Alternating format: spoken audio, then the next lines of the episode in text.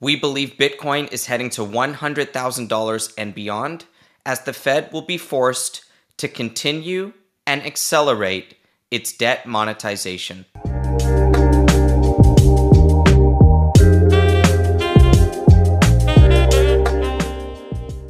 Welcome back to the Bitcoin Layer. I'm Nik Bhatia. Today, we explore the concept of debt monetization, whether or not the Federal Reserve is engaged in this type of activity, what we believe will happen with Treasury debt and the Federal Reserve, and how all of this impacts Bitcoin. Make sure to stay to the end for a brand new chart that we have on Bitcoin showing you the path to $100,000 and beyond. Get up to $100 worth of Bitcoin for free when you sign up with River at river.com slash TBL. River is our Bitcoin exchange of choice, and we love River for two main reasons. Number one, they're Bitcoin only. That means there's no confusion when you go there. And number two, this is really important.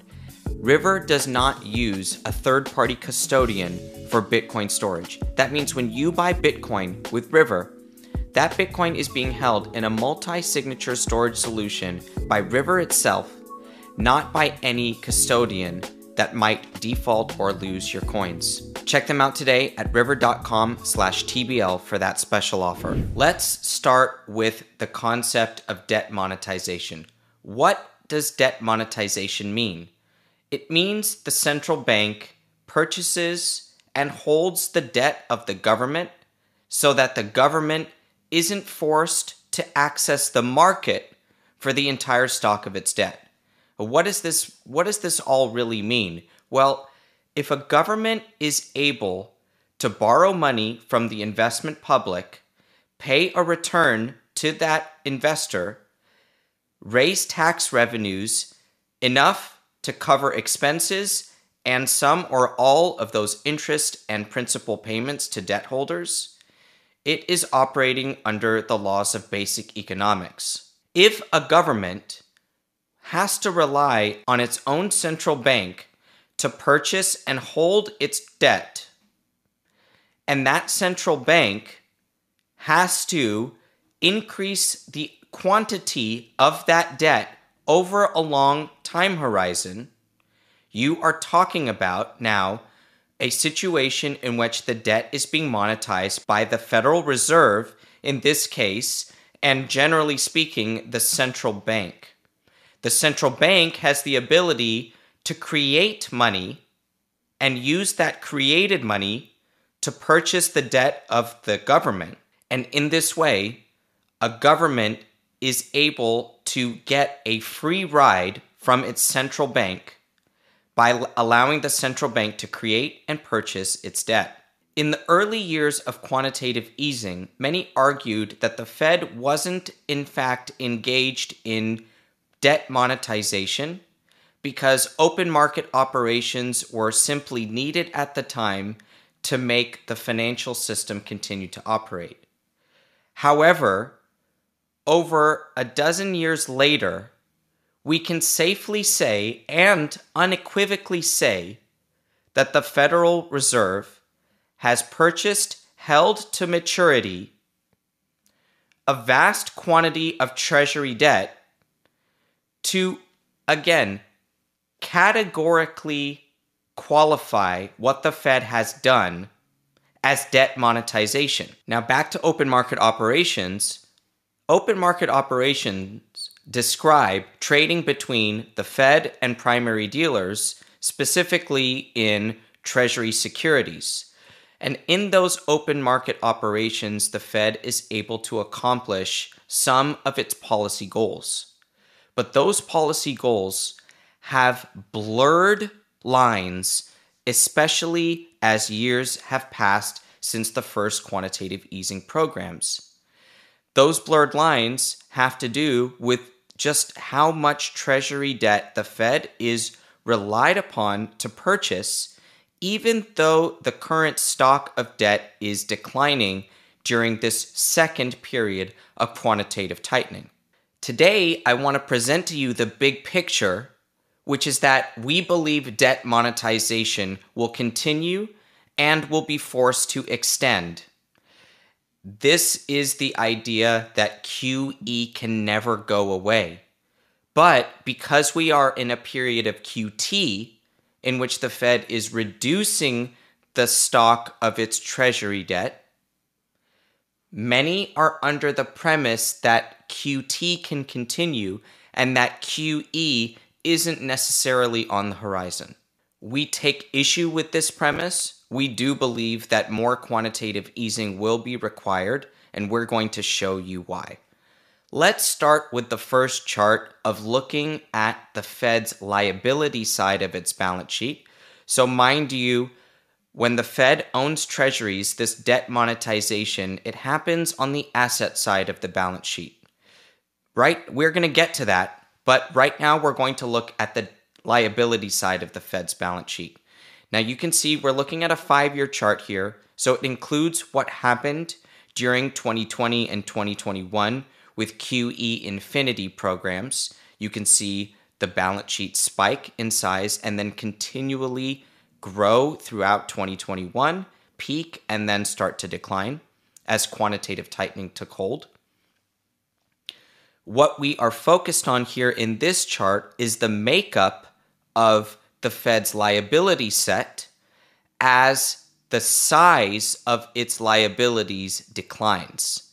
Now, this only represents three of the line items on the Federal Reserve's balance sheet reserves, reverse repo facility, and the Treasury's general account. It doesn't include line items such as foreign repo facilities and cash or physical notes that it has out in circulation. These are the dollar bills that you have in your wallet today. So this only includes 5 trillion of the Fed's approximately 7 trillion dollar balance sheet. But we are not concerned about the size of the note stock right now. We are only concerned with reserves, reverse repo, and the Treasury's general account. So, to recap what happens in quantitative easing, and that's the earlier part of the chart where you see the orange and the green components of this chart increase in size. This is before the reverse repo facility got going a few years ago. As you can see, there's no black portion during 2020. So when the balance sheet increased in 2020, the Fed is purchasing treasuries and doing so with brand new reserves. So that's why the orange portion of this graph increases. So the Fed creates reserves out of nowhere. Out of nowhere, that's key to understand. It creates reserves out of nowhere and then uses those reserves to swap with banks that currently own treasuries. So for the banking system itself, it's just an asset swap because those banks owned treasuries and now they own reserves. So it's just an asset swap at the banking level, but at the central banking level, those reserves were created from nowhere. That's why QE is called printing money. It's not physical printing of paper money, but it is digital creation of reserves that priorly did not exist. Now let's turn to QT, which is quantitative tightening, which is letting those treasuries that the Fed purchased with newly created reserves, letting those treasuries mature and not replenishing them. In that way, the asset side of the balance sheet decreases by the Treasury, but what happens on the liability side? Is a reserve just eliminated from the Fed's balance sheet? No, that's not actually how it works, and we have this graph to show us that that is not, in fact, the case.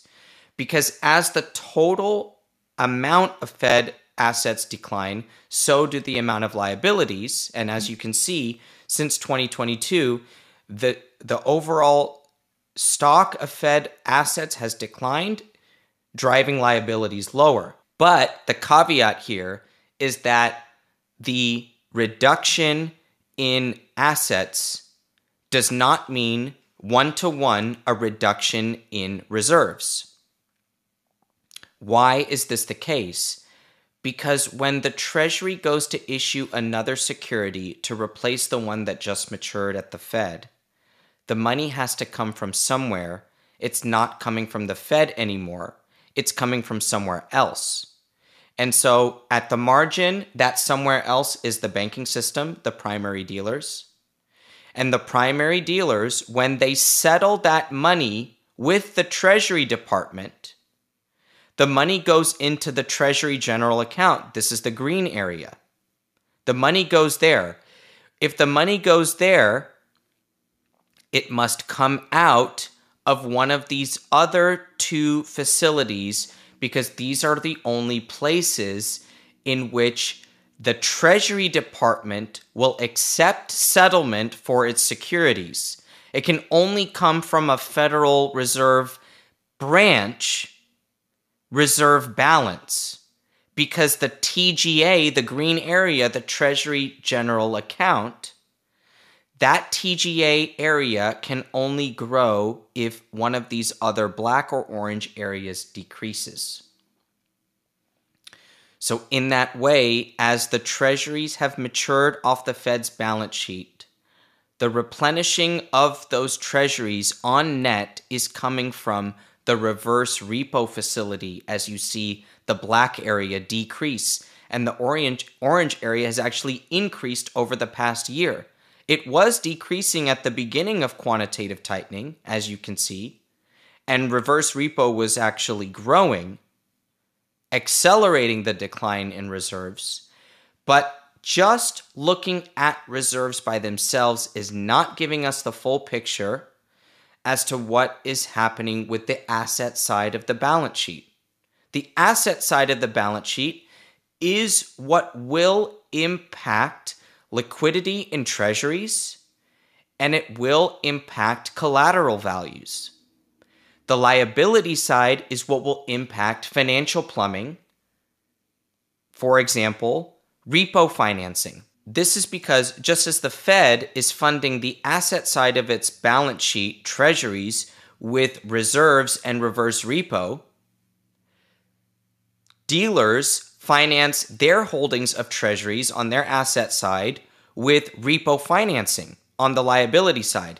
This is cash that they borrow in order to finance the purchase of those treasuries using the treasuries themselves as collateral. This is the treasury repo market. This is measured by the SOFR rate now, which is a look back average of these transactions. And the SOFR rate has a competition with the Fed's federal funds rate, which is their targeted policy rate. So now you can see how these things all relate to each other. The Fed is using its reverse repo facility and its reserves to finance its purchases of treasuries. So, as the treasury stock declines at the Fed, it matters that it's declining, but how it impacts the liability side is a separate and important dynamic. So we are considering both of those things at all times at the Bitcoin layer. But now that we have discussed the difference between the decline in the asset side of the balance sheet and the decline in the liability side of the balance sheet, let's now just focus back on the asset side of the balance sheet. But I wanted to give you guys the context here because we've been talking a lot about reverse repo and reserves. We're going to go away from that and just look at the asset side for a second now. Now, SOMA refers to the system open market account. It's the Fed's portfolio. So the Fed's asset side of its balance sheet is mostly this SOMA portfolio. Its portfolio of securities, including treasuries and mortgage backed securities. Now, the New York Fed trades the SOMA portfolio, and the New York Fed is engaged in QE and QT over the past decade plus. Right now, QT, in which the green line and the black line, which are its stock of treasury securities and mortgage backed securities, are declining. They are letting them mature. So, in the case of mortgage backed securities, this means that home borrowers are repaying pr- uh, principal and interest, that money goes to the Fed and it is then destroyed from either reserves or reverse repo. The Treasury stock in green declines, and the Treasury stock declines as the Treasury securities purchased by the Fed originally mature. When those maturity payments are made, either the Treasury Department itself, the TGA balance will decline, but as we know, in the era of permanent deficits, the Treasury General account, account is always replenished because the Treasury is always borrowing more than it spends on the aggregate level. That is evidenced by a- annual deficits going uh, back multiple decades now. We haven't had a surplus on the federal level of the United States government for several decades now. So the sum of the green line and the black line will show us that the orange line, the size of its balance sheet, is in decline. And this decline in the balance sheet, specifically today, we, we are going to focus on the green line, which is the stock of treasury debt. This line declining does not mesh with the current outlook for total treasury debt and what we believe will be a march towards 40 and 50 trillion dollars of debt over the next several years. So now that green line of total treasuries owned by the Fed becomes the orange line in this chart so you can see 4 trillion dollars of treasuries owned by the Fed. But in this maroon line what we see here is that the total number of treasuries outstanding has increased to 34 trillion. Now, anybody with any common sense here can see that this is going to turn into a problem. Treasury debt will not just be financed by the rest of the world ad infinitum. There will be consequences of this stock of treasury debt issued by the Treasury, issued by the government, there will be consequences for this increasing at the current pace it is. Now, do we believe in an explicit default of the Treasury? No, that means the Treasury will always pay back the money it borrowed. But how will it do it? Where will the money come from? If the money doesn't come from the Fed, let's start with the counterfactual here. If the money doesn't come from the Fed, it will come from the rest of the world. The rest of the world will likely demand a higher interest rate than currently is offered by the Treasury Department. This could steepen the curve and send 10 to 30 yield 30 year yields multiple percent higher. It will go multiple percent higher because, in order to find the buyers, the Treasury Department will have to offer higher and higher yields to pay for all of that debt. Now, mind you, this doesn't even include all the interest payments that the Treasury has to make and borrow just to pay off because it's in deficit. Okay, we're just talking about the total amount of debt to cover the deficits from the spending itself outside of the interest payments. It's not like eliminating interest payments would suddenly put the Treasury in a surplus. And that, in fact, is not the case, right? Treasury interest payments, eliminating those would not send the government into a surplus. So, what would happen if there were several percent higher treasury yields? It would mean every other investment would have to offer even higher yields. That would send current asset prices a lot lower, as discounting would have to be done at much, much higher interest rates. That is the counterfactual here. It's also partly why we believe the Fed won't be able to let its treasury debt decline as the total treasury debt outstanding increases at the current pace. We just don't believe that the gap between these two numbers can continue to increase forever and we don't continue we don't think it can continue to increase for that much longer. Now let's take a look at the treasury debt owned by the Fed, which is again this orange line. Now we're going to zoom out a little bit and we are going to add another line here which is in purple, which is the percentage of outstanding treasury debt owned by the Fed.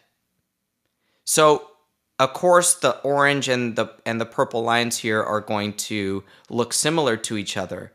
But what you can see here is that historically the Fed hasn't owned much more than 5% of all treasuries outstanding. Now it owns 11.7% and that number is down from well over 15% at the peak. But with Treasury debt rising, by itself, that means that the stock of Treasury should be increasing at the Fed, not decreasing. So those two things are in conflict. But also, look at what happens in 2012, in 2020, when this line falls below 10% the Fed responds with more quantitative easing, more purchases of treasuries. So there is a dynamic in which the Fed is forced back into this market to monetize the debt. That is the big problem here. And that's what we've been describing for a long time as students of Bitcoin. Because as students of Bitcoin, we see the scarcity of Bitcoin supply for what it is, which is a miracle and a rarity. It's not like you can find other assets that are provably as scarce. That's why Bitcoin and real estate are often compared because they both represent a form of finite property. In terms of treasury debt, how finite is treasury debt? Not at all. As well as this percentage here of treasury debt owned by the Fed cannot fall below a certain number, or else the, the system experiences problems. It is our estimation then that as the Treasury continues to issue debt, not only will the Fed be forced to absorb Treasury debt just to stay as a 10 plus percentage player in this market in order to be a stabilizing force, but that the percentage will have to increase, that the Fed will need to absorb the amount of treasuries being issued because the asset side of the Fed's balance sheet is much more capable of absorbing higher stocks, meaning higher quantities, because why? Think about why the Fed is positioned to absorb treasury debt on its asset side of its balance sheet much better than the private sector, including primary dealers, including investors, even when it comes to pension plans and insurance companies that are long term holders without leverage. Why? And the hint there is the word leverage that I used. The reason is the Fed can finance its asset purchases on the liability side by doing what? By creating reserves out of nowhere. So when we think about how the public sector, how the meaning meaning investors, how public investors, private investors, banks, governments around the world, how they are going to purchase treasuries. A lot of it needs to be funded from something, from somewhere, some form of financing. How does the treasury do it? They just create the money. So we have to think about bank accounting. We have to think about the liability side of the Fed's balance sheet. It can just create reserves to do this. and the rest of the world cannot. And the rest of the world is limited by the amount of credit issued by the banking system, which we're, going to talk about in a second here. And for all these reasons, we believe that the Fed will be forced to monetize the debt. It's not just open market operations and swapping reserves for treasuries in order to manipulate the yield curve and monetary policy and the financial plumbing of the system. It is because of the total stock of treasury debt going up. It didn't necessarily have to be like this 10 to 15 years ago when the debt to GDP was at a much more manageable level. The US government has gone off the rails in terms of sequential deficits that are multi trillion dollars in size. Entitlement spending and military spending have no sign of decreasing for separate and distinct reasons. We are not going to get into the politics behind any of that today, but what we can see is that across both political parties, the expanse of the federal deficit and the spending never seems to stop. And so Bitcoin is positioned here to benefit, but it's not the only form of property that is benefiting from this dynamic. So you have to consider that. But Bitcoin is what we believe to be and what the market clearly has assigned. Bitcoin is the best way to express the understanding of this debt monetization dynamic. Historically, looking back at thousands of years of data, we can see that debt monetization is essentially the same thing as currency devaluation, and in order to protect yourself from that, you must own assets.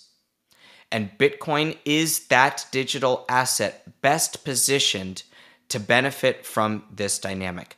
Let's go into the next chart here. Now, what I'm trying to show you here on this next chart, and you'll notice Bitcoin as the smallest number on the screen at just over $1 trillion. What I'm trying to show you here is the size of central banks relative to the size of domestic banking systems. This isn't even getting into much of the cross border flow of credit. This is really just looking at domestic systems, all normalized on a dollar basis. So in this dark green, you have the China banking system, the lending system at $50 trillion. We're not even sure if this is a number that fully encapsulates the true size of the lending system over there. You can see how much larger it is than the United States credit system, which is just above 12 trillion per this one metric. Now we know that deposits are closer to 20 trillion, so the the funding side is a certain size in the United States that's bigger than this uh, that's larger than this 12 trillion dollar figure. But again, we're looking at the asset side here of the banking system. We're not looking at deposits, we're not looking at reserves, we're not looking at repo balances. What we're looking at is lending and future cash flows existing on the asset side of banks' balance sheets. Now, what you can see here, including the 20 plus trillion dollars in euro loans outstanding on the asset side of banks' balance sheet, what you can see here is that there are over 80 trillion dollars of assets on banks' balance sheets in which they are expecting to be made whole on loans that they have made. This dominates the size of central bank balance sheets and their holding of sovereign debt at their at their own government levels. We know the Fed owns treasuries, the European Central Bank owns the debt of European sovereign nations. The Japanese Central Bank owns government debt of Japan.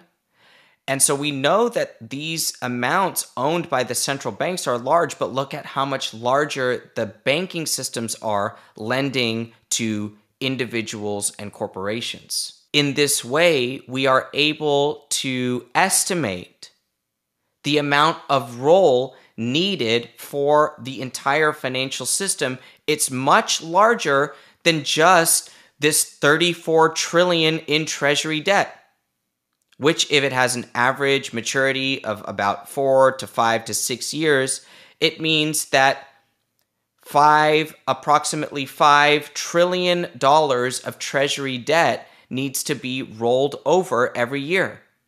That number could be 10 trillion any day now. And so if that continues to be the case the 10 trillion in debt that needs to be rolled every year has to go up against the 80 trillion of bank debt that needs to be rolled as well as several tens of trillions of dollars of sovereign debt around the world. There is so much debt to be rolled. In fact, we just learned the latest figures somewhere north of $300 trillion of debt. That roll has to come from somewhere. And if the Fed can create the liability side with just the stroke of a pen or the strike of a key, it becomes much easier to imagine why the Fed will be the party that increases the asset side of its balance sheet the most. We are talking about a long a long-term trend here of debt monetization, of currency devaluation. But notice how I'm not talking about the dollar dying relative to other currencies. That's not what we're talking about. In fact, the dollar should remain one of the stronger currencies relative to the rest of the world. I'm not making any explicit call on the dollar index itself just on a relative basis, the dollar will remain strong. And it is my opinion that it will knock off currencies altogether as those individual countries experience banking crises.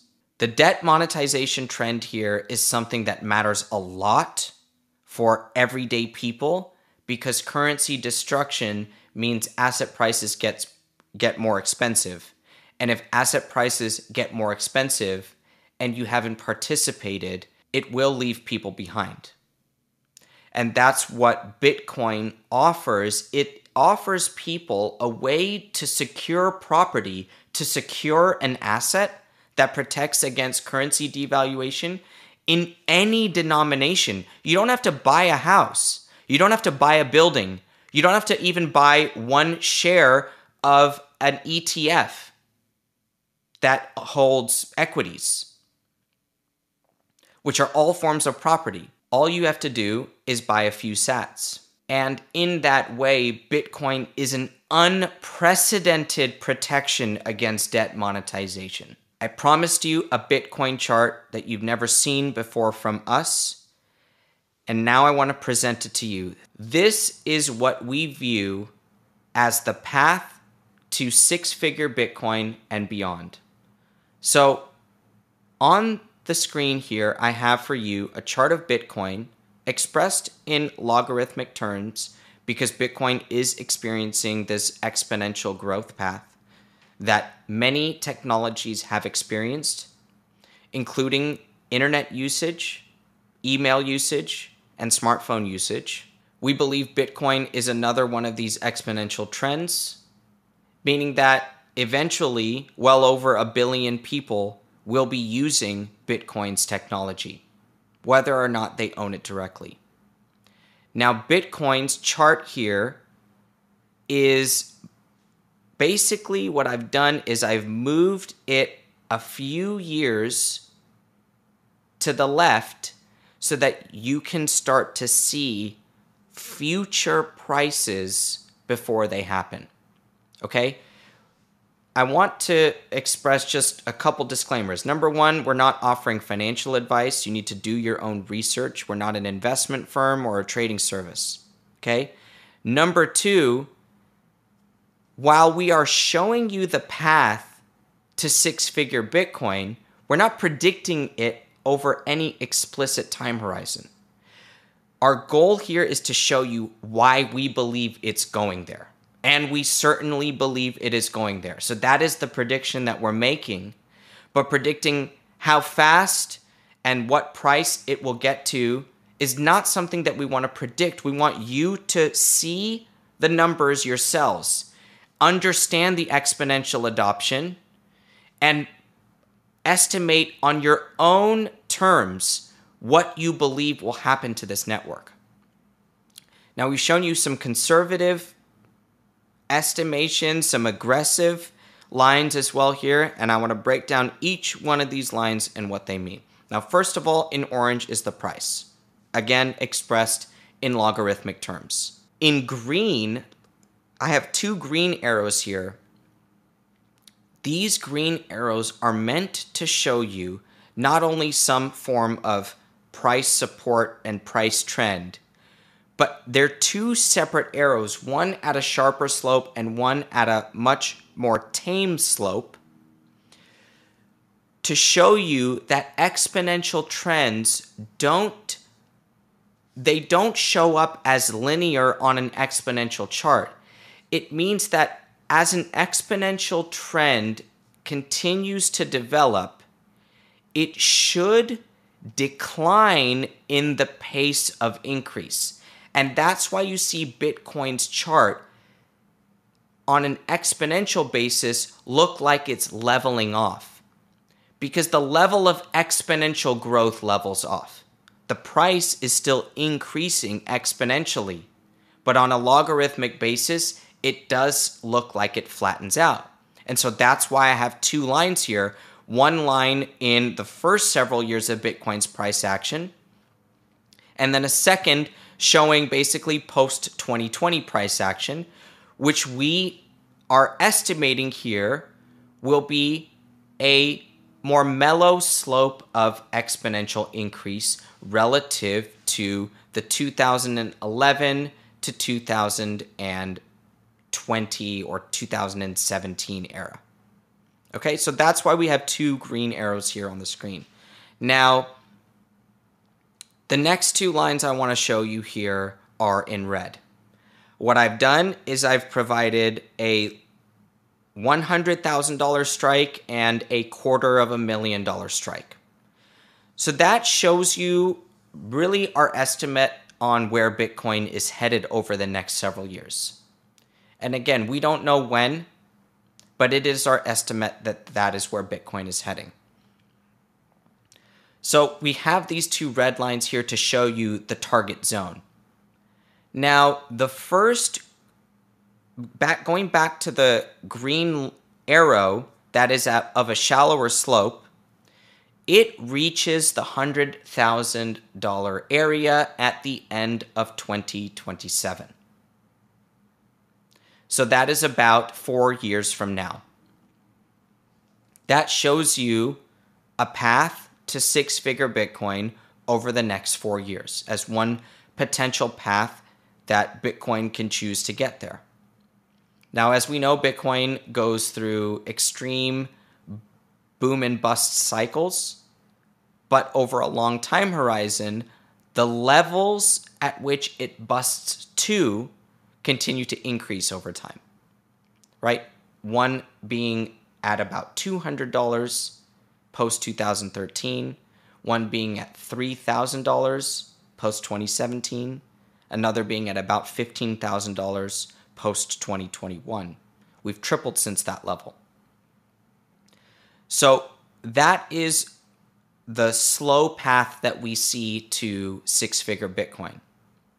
Now, let's take a look at the blue line. The blue line is an increasing trend line using what happened in 2021 with those two consecutive all time highs, middle of the year and end of the year, as a guide as to when we could get to this area, that line puts us at a quarter of a million dollars by the end of 2027, so in four years. So those are two varying projections at looking at the current t- trend and extrapolating it into the future. Now, the black line that is a trend line here connects the 2017 peak to the 2020 middle of the year price. And that puts a quarter of a million dollars by the end of this year as a target if that trend line is reached. And that would require very speculative and hot type of market for the rest of the year. So again, I'm, we're not predicting that at all. We're just showing you how the price can get to 100,000 to 250,000 different ways just looking at this log chart. What does this chart tell us? It tells us that the range of outcomes for Bitcoin is obviously quite large. It tells us that if Bitcoin were to fall below $30,000 or $20,000, that this exponential growth trend could potentially be nullified altogether.